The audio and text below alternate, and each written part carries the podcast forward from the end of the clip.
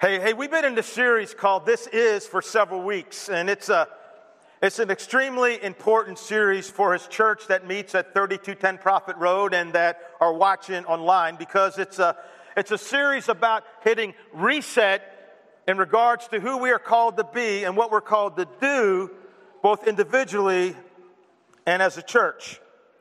As people who are saved by and following after Jesus. And it's important to reset because there are so many distractions in our world, right? So many things to distract us and, and so many lesser things that get in the way. Not necessarily bad things, but lesser things. And listen, everything is a lesser thing compared to Christ and his gospel. Amen? All right. Great series we're in, and uh, but we're hitting pause for the next two weeks because we are entering the Easter season. Um, today is Palm Sunday, and we want to talk about some timeless truths from Jesus' triumphal entry 2,000 years ago. And, and next Sunday is Easter. Uh, the message is the Easter secret, comes out of the book of First Corinthians. It's pretty awesome. And again, we're calling it Back to Church Sunday. And last Easter, we had like uh, me and the praise team and the sound people in there, right? We couldn't have no more than nine people in this room last Easter. And I want you to know, as with every Easter, there will be peeps there will be candy, and I will be throwing candy out to everybody, right? Woo! Right. Where's Easter without me chunking some candy? And, and uh, the kids are not leaving first, right? Now, they won't eat the candy, but they can grab their candy, take it back there. But, you know, it, it's going to be fun to watch children diving for candy. And it's just, I, I just love it. It's such a great thing. And, and uh, but before we dive into our message for the day about Palm Sunday, uh, one of our elders, um, Tom Zacharias, is going to come up and he's going to share a story that I think that you will find both uh, compelling and moving and motivating about the fact that we really are called, like Jesus, to seek the lost. Go ahead, Tom. Pastor Steve asked me to speak for a few minutes about the power of Pray for One. Now, I could spend the next 30 minutes talking about my personal Pray for One that I'm going to share with you this morning but I've only got five minutes. So you'll have to take me out for a cup of coffee if you want to hear all the details.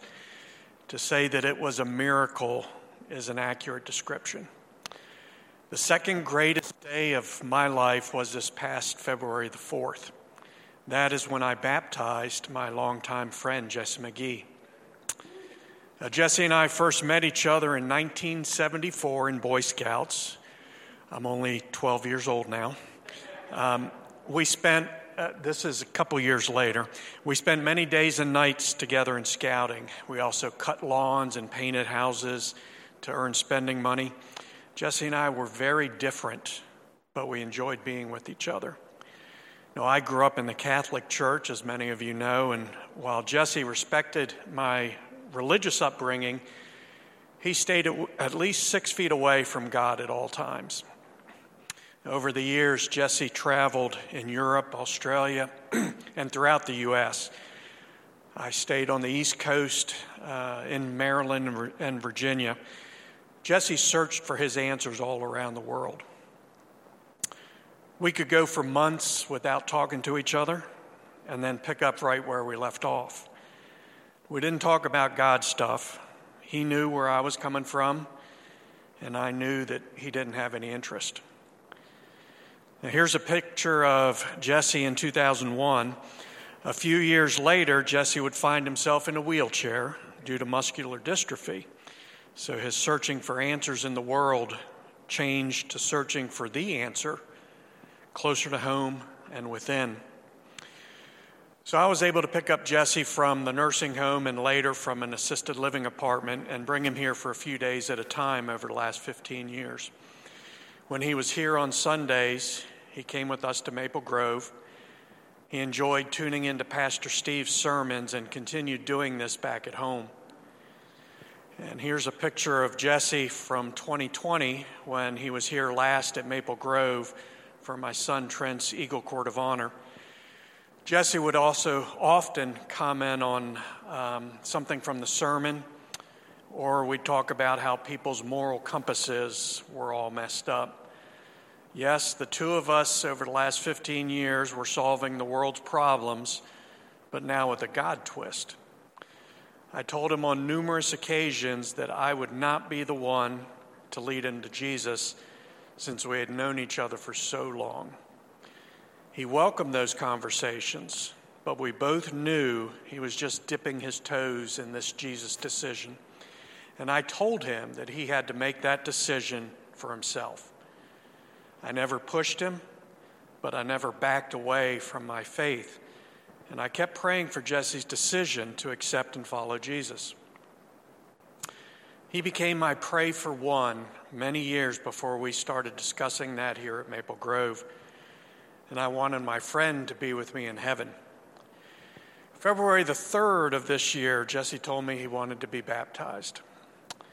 After the last 15 years of just being there with Jesse and praying for him and our family praying for him, I was up in Maryland the following day discussing with him who Jesus was, who Jesus who Jesus was, who God is, God's plan for us, how we're messed up as sinners, and how we needed God's plan through Jesus to reach our Father.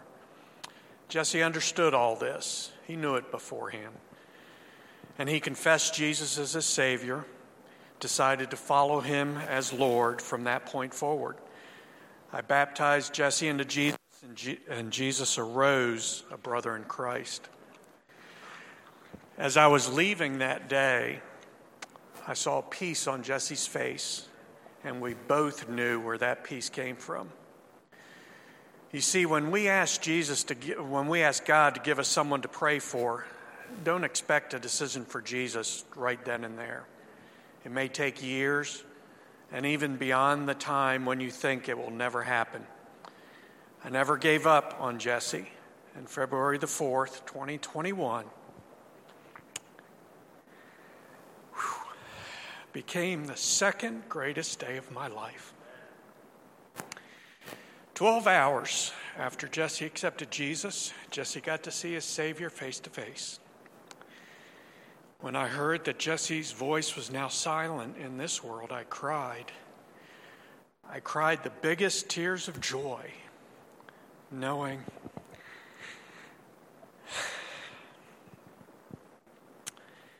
that I get to spend eternity with my friend. Whereas if he had left the world two days earlier, my tears would have been eternally different. My friends, pray for one makes an eternal difference. Thank you. And some of you may want to grab coffee with Tom and hear the, the rest of the story. There's some stuff in there that is just God working, some crazy things that you know God showed up. And, uh, and so we all know people, right? You know people, family members, friends, coworkers, neighbors that are outside of Christ. And, and uh, I hope this story inspires you to keep praying and keep looking for those opportunities because, you know, our primary mission, right, is to bring people to a saved relationship with Jesus Christ. Uh, thanks, Tom, for sharing. Um, now, I, I want to start off our conversation, um, Palm Sunday Timeless Truths, uh, by reading a verse of scripture that's kind of tucked away in Luke chapter 9. And uh, ever since years ago when I came across this passage, I've never forgotten it because it, it, it, paints such a powerful and passionate picture of Jesus' determination to accomplish the mission that God gave him. All right? And it's my prayer that this Easter season, that as you see Jesus' passion and determination to accomplish his mission, that it will motivate you with passion and determination to accomplish yours, right? Like Tom did right there. And so, as Luke chapter 9 opens up, the dark clouds of opposition are clearly on the horizon. The cross is a mere six months away. And the time is drawing near for people to draw lines and to pick sides. And the central question in the minds of everyone, from the adoring crowds, the angry Pharisees, the sometimes stumbling disciples, was this one central question just who is this guy, Jesus, really? Now, Luke 9 is an explosive chapter. In it, we read of Jesus sending out the 12 and giving them the power to uh, cast out demons, to uh, heal diseases, and to preach the kingdom of God. In, in it, we see, in Luke 9, we see Jesus feeding 5,000 people. Think about that with just a few loaves and fish. Uh, we see Jesus asking his guys that all important question Who do you say that I am? The one that Peter aced. I mean, he got like a 2400 on this SAT. You're the Christ, the Son of the living God. And listen, once Jesus has this identity thing straightened out, he tells them for the very first time what his intention was and what was fast approaching on the horizon for him. Luke chapter 9, verse 22. Uh, the Son of Man must suffer many things and be rejected by the elders, chief priests, and teachers of the law, and he must be killed, and the third day be raised again from the dead. And, and we hear that, and we're not surprised by that, right? I mean, 2,000 years this side of the cross, we hear that. Yeah, I've heard that. I, I know that. And, and hopefully, we haven't heard it so much that it just kind of runs across the surface of our mind and never moves our hearts that this is what Jesus did, that he must suffer, and he really did. He, he must be rejected. Suffering and rejection are never good, and he must be killed, right? I mean, can you imagine what it was like to hear it for the first time on that day? I mean, Jesus had just told these guys that, hey, you know what? I, I am the Messiah you've been looking for. And then in the very next breath, he says, and here's what is going to happen to me. I, I'm sure it took their breath away. And then, right after that, the very next verse, Jesus explains to them what it means to be someone who would follow after someone who would choose to give up his life. Then he said to them all, If anyone would come after me, he must deny himself, take up his cross daily, and follow me. Whoever wants to save his life, whoever wants to, in other words, live for themselves, live for their wants and their desires, will lose it.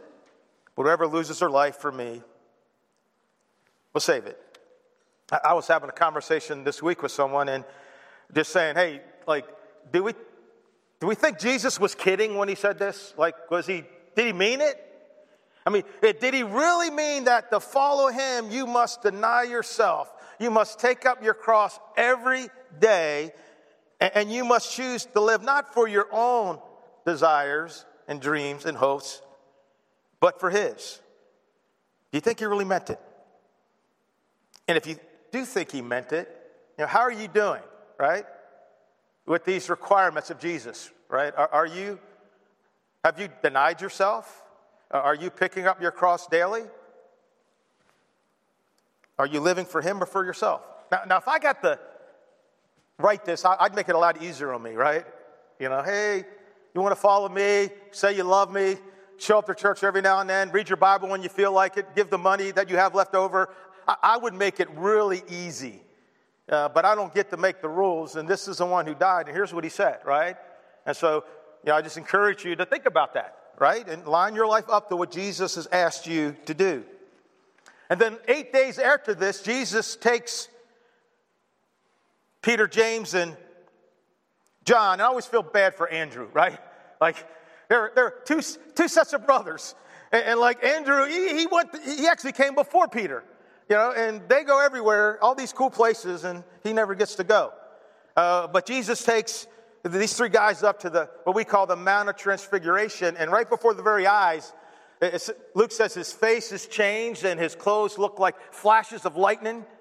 And, and then Moses and Elijah show up, representing both the Old Testament law and the Old Testament prophets. And they began talking. What do you think they were talking about? Well, Luke tells us, it says in Luke 9:31, they spoke about his departure. Uh, they spoke about his what was coming, his death, his suffering, his rest, his burial, his resurrection, which was about to bring, which he was about to bring to fulfillment at Jerusalem. Luke 9:31. Peter and those with him were in deep sleep. And when they became fully awake, they saw his glory and the two men who were standing with him. You know, and sometimes I think that maybe some of us need to become more fully awake. Um, maybe the reason that I'm not and you're not seeing his glory fully is because you're not fully awake. As the two men were departing from him, Peter said to Jesus, Master, it's good for us to be here. Let us make three tabernacles one for you, one for Moses, one for Elijah. Then it says, not knowing what he said. Um, Mark adds this, and Many believe that Mark is basically Peter's gospel that Mark wrote down for him. Mark says about Peter saying this, for he did not know what to say, for they were terrified, right? And, and listen, sometimes when you don't know what to say, the best thing to say is what? Nothing, right? All right, just say nothing. And while he was saying this, hey, let us build this altar to these three people. A cloud appeared and overshadowed them. They became afraid as he entered the cloud. Then a voice came from the cloud saying, This is my son, the chosen one. Listen to him. Moses was good. The prophets were good. Or as the Hebrew writer says in Hebrews chapter 1, in the past, God spoke to his prophets at various times in many ways, but in these last days, he's spoken to us through his son. You see, Jesus is the final revelation. You don't build a tabernacle to Moses and Elijah and Jesus like somehow they're on the same plane. No, he's my son. You listen to him. Jesus is the final revelation of God. After the divorce had spoken, only Jesus was found. They kept silent. And in those days, they told no one what they had seen. And then Jesus comes down from the mountain. He cast out a demon. That's where we meet my favorite dad in the Bible. You know, the dad who said, I, I believe, help me with my unbelief. He tells his guys again that he's going to be betrayed, and, and then he has to talk to his guys about what it means to be the greatest because he busted them on this journey because they were arguing with each other about who's the greatest among them. And Jesus teaches them that being great, if you want to be great, it involves humility and serving and being the least of all people. And then we come to that verse, Luke 9 51. As the time approached for him to be taken up to heaven, Jesus resolutely set out for Jerusalem. Um, some versions say Jesus set his face towards, uh, but the word face isn't actually in the original Greek. It's the word sterizo, where we get our English word steroid. It means to establish, to strengthen, to make firm, to stand upright, to be immovable, to turn resolutely in a certain place. You see, the time was drawing near for Jesus to do what God had sent him to do. And so Jesus resolutely, determined, unmovable, sets his face towards Jerusalem, even though he knows exactly what's waiting for him in Jerusalem. I mean, do you see the power? I, I, I just see the power in this moment. Jesus said, Yep, it's time. He, he's met with Elijah and Moses. They talked to him about his departure. They gave him words of encouragement. The father speaks down and encourages him. Hey, this is my son. Listen to him. And Jesus says, Hey, it's time to turn from Galilee and begin my journey to Jerusalem, my journey to the cross to accomplish my mission. Question Was the road to Jerusalem easy? Did Jesus ever get tired? Was he ever afraid? Did he ever feel lonely? Did the load he was carrying ever seem like sorrows to the point of death? Yes, yes, yes, and yes. But listen, the not go was never even an option. As the time approached for him to be taken up to Jerusalem, uh, up to heaven, Jesus resolutely set out for Jerusalem. And when we fast forward six months, we find ourselves on Palm Sunday, Jesus' triumphal entry. Heavenly Father God, I pray that as we continue to lean into your word, that we will listen alive and actively, God, that, that we will have ears to hear and eyes to see and hearts to respond to what you would tell each of us today. As we enter this Easter season, talking about Palm Sunday, may this Easter season be a time of incredible uh, movement in our lives towards the purpose you have for us, to the life you created us to live. Please help me say exactly what you want me to say. Forgive me for my many sins. In Jesus' name. Amen. Uh, understand, ever since Genesis, ever since the fall of Adam and the call of Abraham in 2000 BC, God's people have been waiting for the Messiah. They've been waiting for their king. It was a long wait, and it was a difficult wait. Wars and famines and death and defeat and foreign occupation and political and religious corruption and so on. God's people have been waiting for a long time for the true king to come. I mean, I'm confident everybody alive was hoping, hey, maybe in our time, maybe in our generation, it would actually happen. And that first Palm Sunday, it did. I mean, earlier, thousands tried to make Jesus king after the feeding of the 5,000, but Jesus withdrew from them because it was not yet his time. I mean, throughout his ministry, we see him time and time again telling people, hey, don't tell anybody what I'm doing. Keep this miracle quiet. Why? Because it wasn't his time yet. He wanted to stay out of the limelight as much as you can when you are healing the blind, casting out demons, and raising the dead, and taking on the corrupt religious establishment. But then now the time has come, the tree is ripe. And Jesus is boldly announcing that he is indeed the king, not according to the plan of man, but rather according to the plan of God, as revealed in his word through the prophets. I understand Jesus was a Messiah predicted by the prophets, but not the Messiah expected and hoped for by the people. Uh, you see, they wanted a Messiah to come in and, and to overthrow the Roman Empire and throw off the shackles of the corrupt religion that was bearing down upon them and restore God's people to their past glory. And really, who could blame them, right? I mean, isn't that the kind of Jesus we want? Don't we want the kind of Jesus that'll ride into, maybe ride into our nation and make everything right? I mean, we can't blame them for wanting Jesus to make everything right and turn everything around. On the first Palm Sunday, 2,000 years ago, Jesus enters Jerusalem royally. He enters Jerusalem freely. He's not a victim, he's not a prisoner.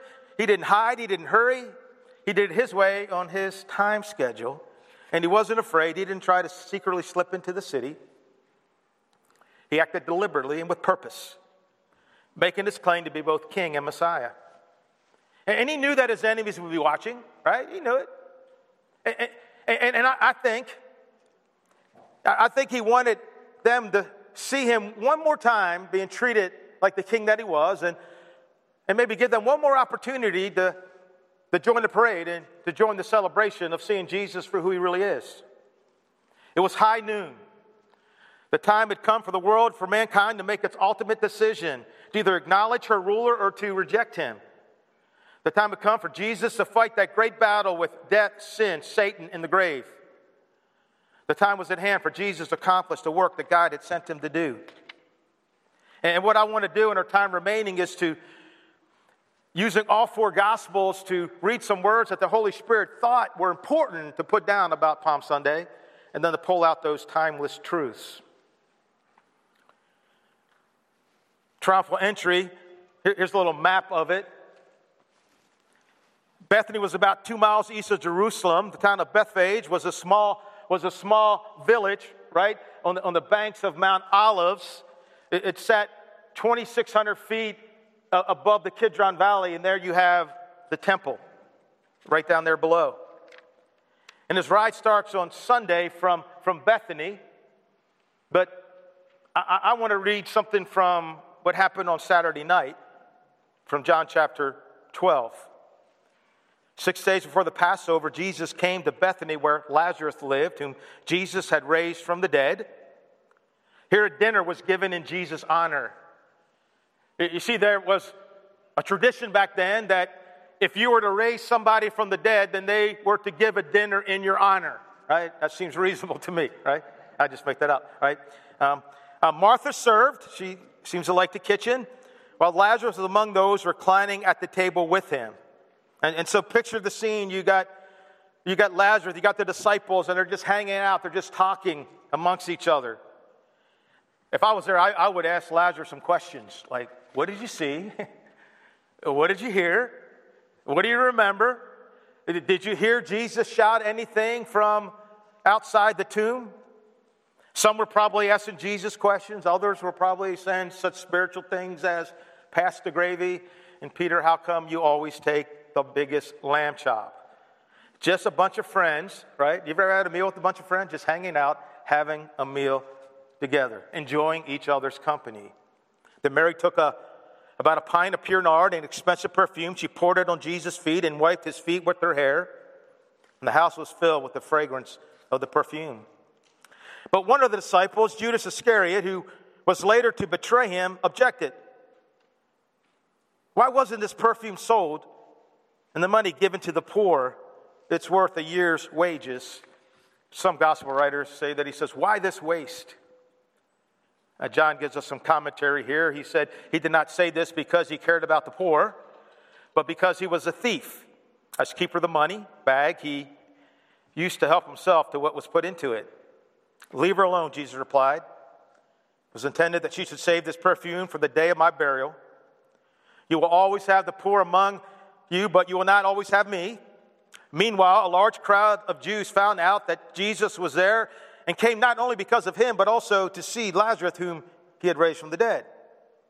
So the chief priests made plans to kill Lazarus as well for the account of him. Many the Jews were going over to Jesus and believing in him. You know, it's, isn't it amazing what people will do when they don't like the truth and, and can't handle the truth, right? You know, let, let's go ahead and kill him. Let's go ahead and get rid of him. Listen, truth matters, especially God's truth, whether we like it, whether we agree with it, or whether it makes us uncomfortable or offends us. The next day, the great crowd that had come from the festival heard that Jesus was on his way to Jerusalem. They took palm branches and went out to meet him. And let's jump over to Matthew's account, Matthew 21, verse 1.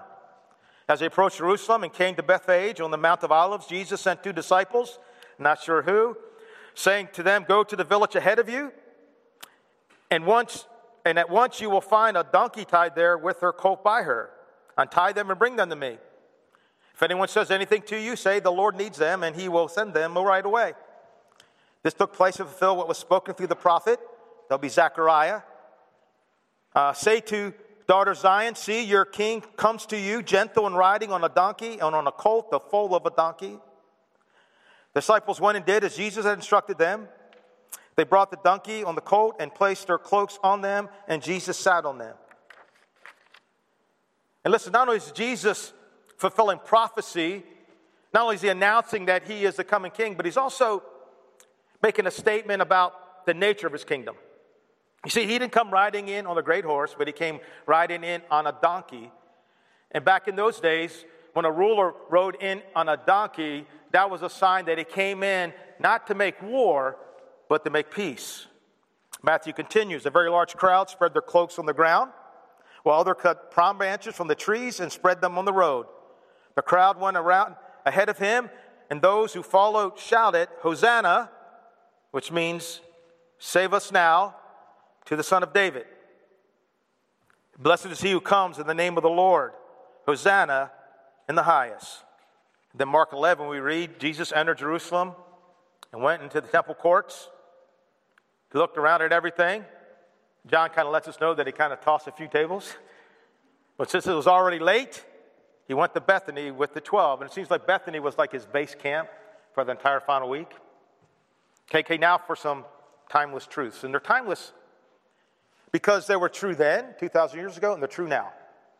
All right, so lean in. Jesus is more worthy than possessions. Mary took about a pint of pure nard, an expensive perfume. I'm glad they said that because I would never know what pure nard is, right?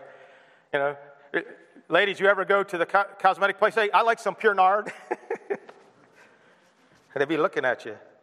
Oh, you mean expensive perfume? Oh, yeah, we have some. Um, she poured it on Jesus' feet and wiped his feet with her hair.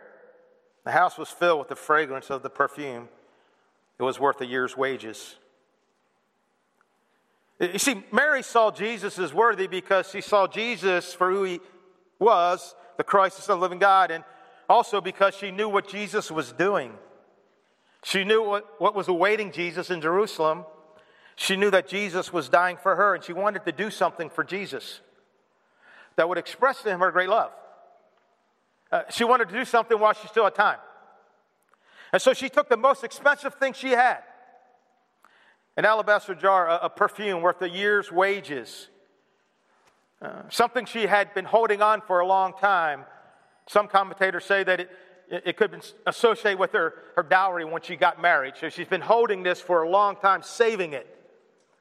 Worth a year's wages. How much are you making a year?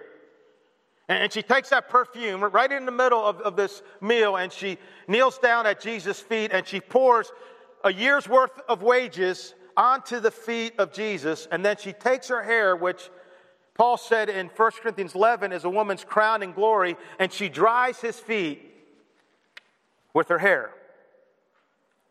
You see, to Mary, no sacrifice was too costly, no service was too, too demeaning. Mary understood who Jesus really was and knew that he was, worth more, he was more worthy than any possession, worth more than anything. You know, that, that song we sang last week as we closed, the song Available, it has that line towards the end, which is so great. For the one who gave his life, nothing is a sacrifice, right? Yeah. You know, nothing you will ever give up to Jesus is really a sacrifice because he gave up his life for you. He's more worthy than possessions. He's more worthy than stuff. He's more worthy than your bank account. Do we get that? Do you get that? Do I get that? I've always liked this quote uh, by a guy named Tony Bennett from 2019 after his team um, won the championship, basketball championship. Here, here's what Tony said um, of UVA.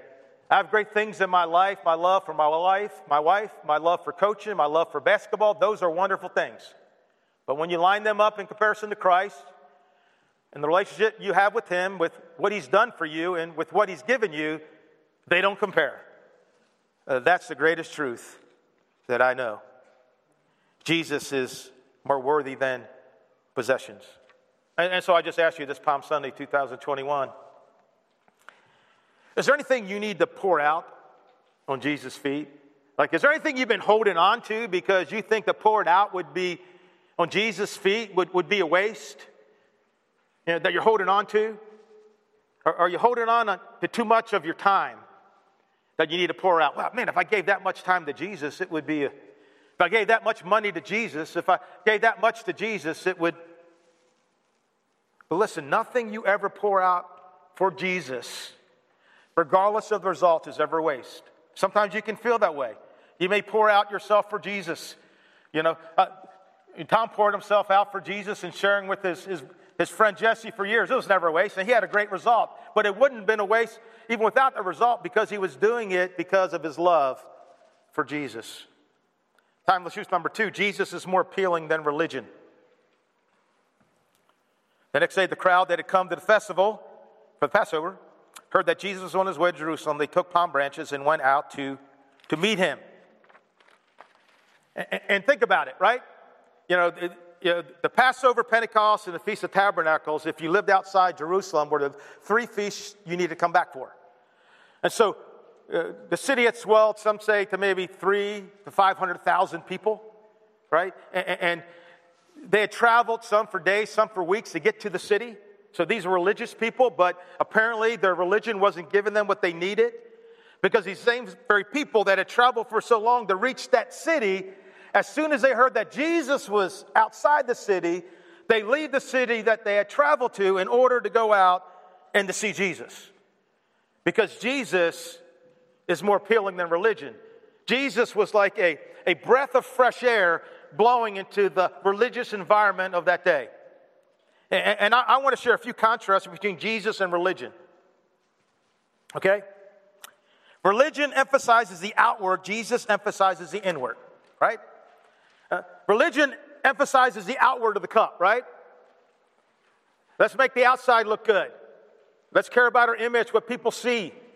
Jesus says, no, what matters is the inside of the cup. What matters is the heart. 1 Samuel 16, 7, right? Man looks at the outward appearance, but God looks at the heart. It's the heart that counts, always has been, and always will be. That's why Solomon said in Proverbs 4:23, above all else, guard your heart. Above all else, before you do anything else, guard your heart, for everything you do flows from it. Next, religion centers around what you can't do. Jesus is about what you can do.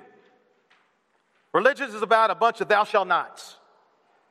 And I've said it before, but too often the, the church and Christians, we're known for what we're against, right? And not what they're for. But understand, you know, we, we are for love, we're for compassion, we're for mercy, we're for justice, we're for grace, we're for helping people out, we're for building great families, we're, we're for, um, for right living, and we're for the kind of truth that sets people free, right? Let's be known for what we're for not what we're against. Next, religion puts up barriers, Jesus pulls down barriers. First, he pulls down barriers between, between sinful people and God. And we'll read this in Mark chapter 15. When it was noon, darkness came over the whole land until three in the afternoon. So, how many hours was there darkness? Anybody good at math? Started at noon and it was dark till three. How many hours? Three hours. Three hours. Three hours. Good. We got some math teachers in the room. Awesome. Okay. Anybody know how many days the plague of darkness was? Take a guess. Come on. Yeah, three. Yeah. Woo, three. Not an accident, right? Three days of darkness prior to God's deliverance, three hours of darkness prior to Jesus' deliverance, right? There's no accident. And then I, I just want to jump down to the end of what we read here in where Jesus breathed out his last, let out a cry, and then it says, The curtain of the sanctuary, and that was a thick curtain. It, it separated the holies of holies, right? Knowing the high priest would go in there one time a year on the Day of Atonement, right? Tradition says they put a rope on his feet and bells on his ankles, right? So, like, if they didn't hear the, the bells ringing, they could yank them out without going in because you don't go in there without permission. Uh, you could ask um, Aaron's two sons uh, how that goes when you, you do what you're not supposed to, right? And so, this thing that separated God from his people, it thick veil ripped from top to bottom, indicating who ripped it. God ripped it.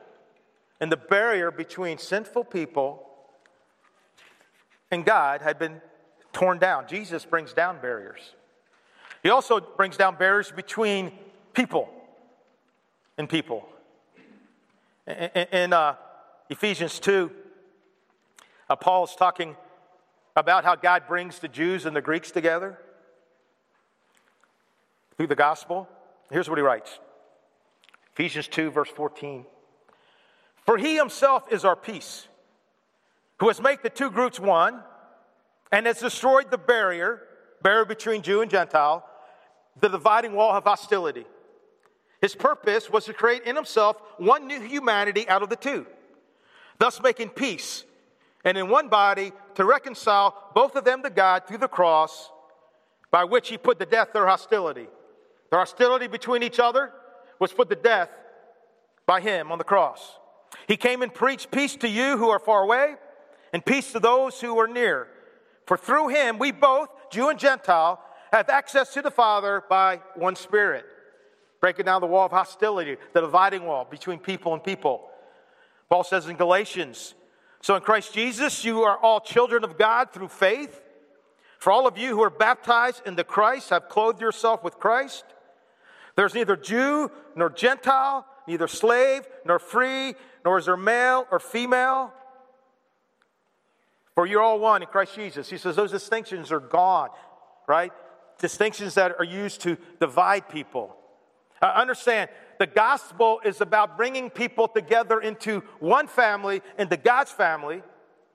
And, and that's why I categorically reject any philosophy, any teaching, any worldly system that wants us to keep dividing ourselves, even as Christians, because of our gender, because of the color of our skin, etc., etc., etc., right? The gospel is about us being one and united in Christ into one family. And I reject things that want to divide us. We can, we can love our diversity, right? Diversity is awesome, but diversity does not have to divide us. Amen? We can appreciate our differences, but they should not divide us because we are one in Christ. Jesus broke down the barrier between Jew and Gentile and between all people. Uh, religion says, work your way to God. Jesus says, I'm the way to God. See, religion is performance based. Hi ho, hi ho. It's off the earn I go, right?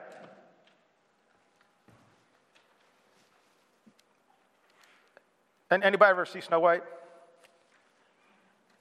Did you know? I may have shared this before.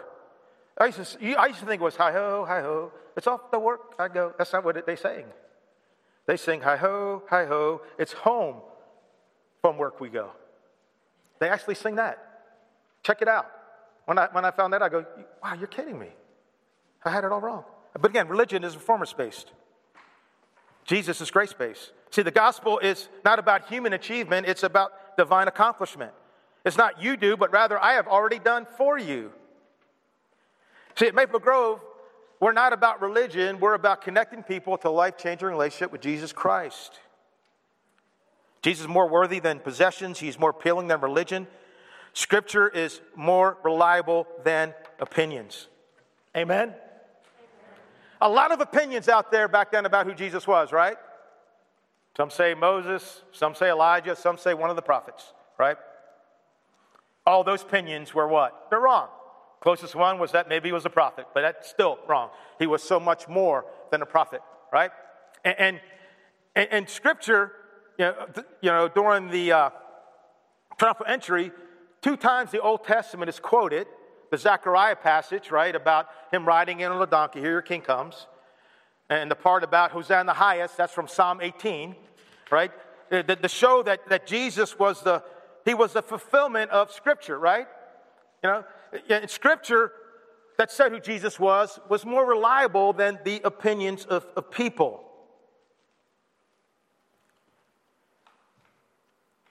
The grass withers and the flowers fall, but the word of God endures forever. Listen, Scripture is more reliable than the opinions of men and the philosophy of this age. Amen? The Scripture is more reliable than the opinions of men and the philosophy of this age.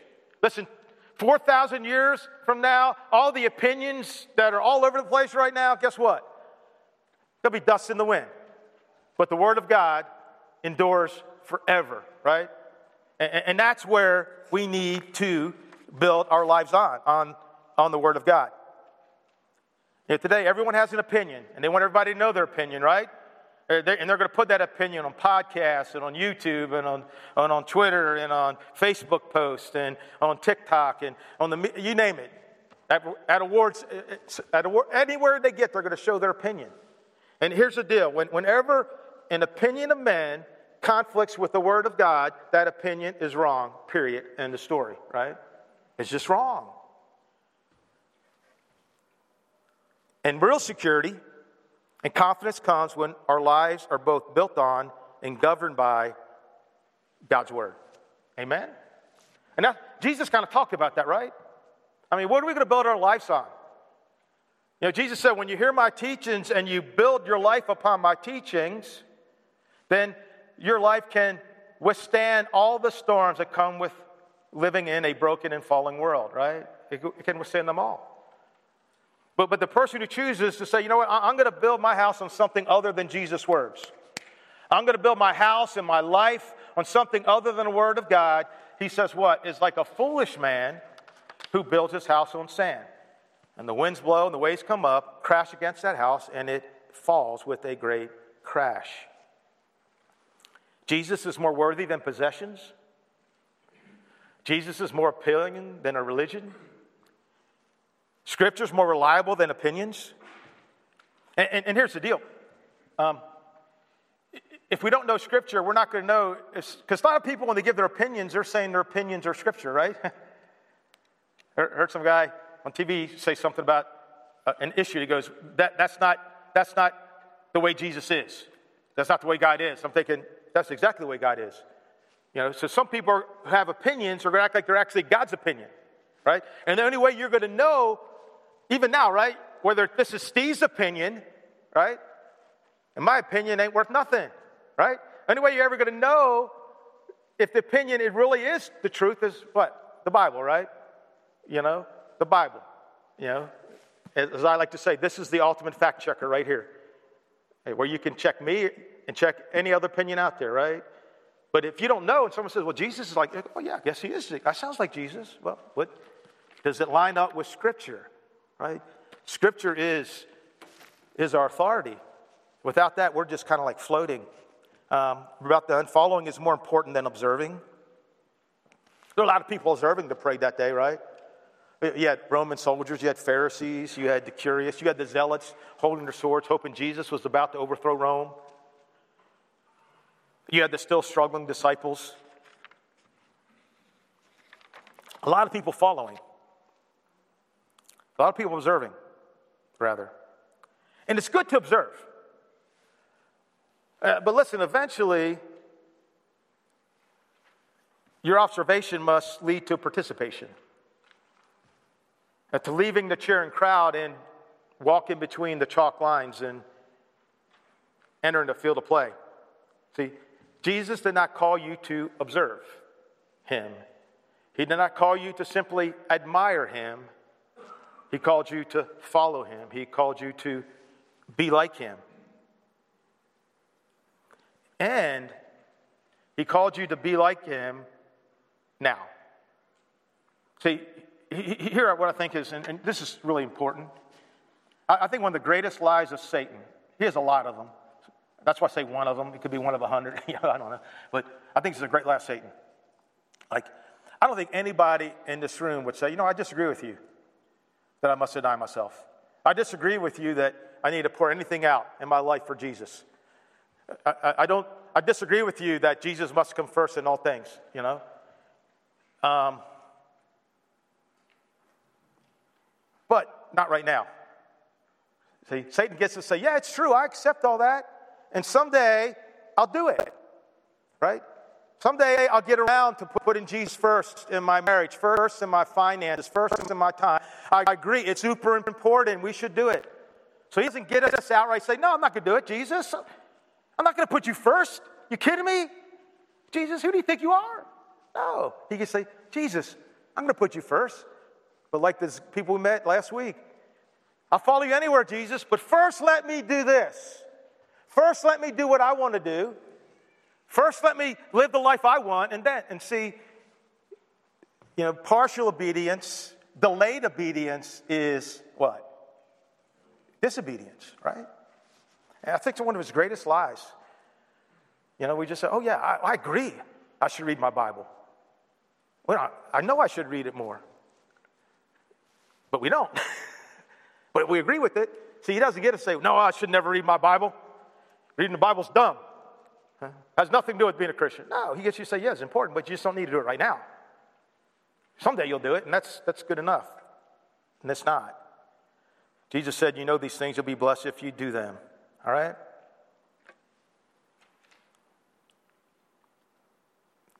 He just said, You'll be blessed if you observe them, blessed if you write them down, blessed if you preach a sermon on them, Steve. You know, he says, Blessed if you if you do them. I want to live a blessed life. I want to live a more blessed life. And to live a more blessed life, I just do more that Jesus tells me to do because he wants to bless me. Not to earn his favor, but because I already have his favor. Not to earn his love, but because I already have his love. And it's our response to him because how much he loves me. And finally, surrendering to him is more advantageous than rejecting him. And, there's this scene and only Luke records it, and he wasn't even there the triumphal entry.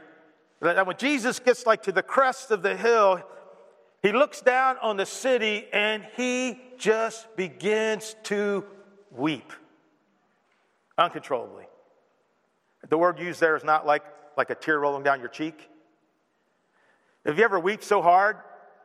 Maybe you lost a loved one where you're I mean, your whole body is just quivering and shaking uncontrollably, right? Jesus is on this donkey, and far as we know, no one even noticed to say, hey, yo, dude, you okay? Jesus, you all right? You all right, man? They're too busy celebrating. But he's looking at the city and he is just weeping uncontrollably.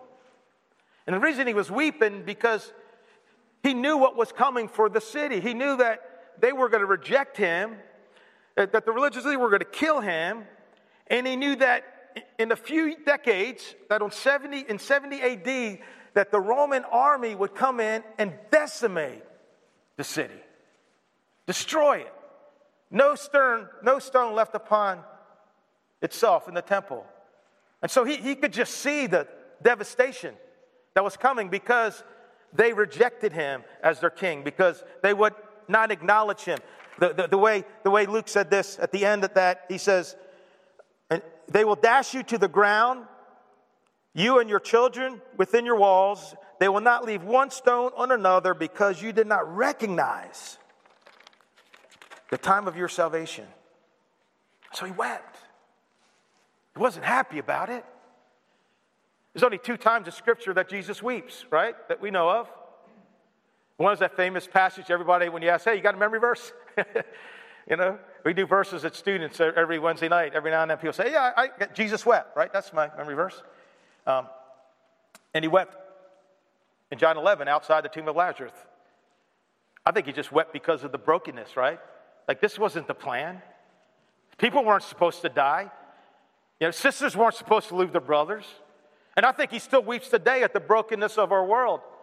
When he sees injustice, uh, when, when, he sees things like what happened in Boulder, what happened in, in, in Orlando, uh, when, when, he sees what happens in the streets of Chicago, when he sees what, what happens when children are starving, when he sees what happens when you get a bad report from a doctor. I think Jesus still weeps today when he sees the brokenness of this world. And I think he even weeps more when he sees people and he knows that they will reject him, that they will refuse this free gift that he offers. And he knows where they will spend eternity. Right? I think he just weeps. He doesn't want that to happen. But he knows, right? But, but I'll tell you who he's not weeping for. He's not weeping for Jesse. Amen? He's not weeping for Jesse. You know, he's celebrating. You know, I was thinking the other day, you know, that if, if, there's one way I know that I can, and you did it, you know, uh, you know, on, on, February the 4th, right? You know, uh, it, it, you did it on that day. You know, you caused that day for there to be rejoicing in the presence of the angels in heaven, right? You did. Because scripture says that whenever a sinner repents, there is joy, much rejoicing in the presence of the angels. When who's rejoicing? God. And on February the 4th, because you're being faithful to praying for one, you cause there to be great rejoicing in heaven. That's good stuff. Jesus is more worthy than possessions. He's more appealing than religion. He's more reliable than opinions. Following is more important than observing. And surrendering is more advantageous than rejecting Him. Heavenly Father, we thank you for this time. And Lord, each of us, you probably have something you want to say. Maybe it has to deal with uh, our possessions. And maybe we're doing more observing than following. Maybe we're embracing opinions more than your scripture.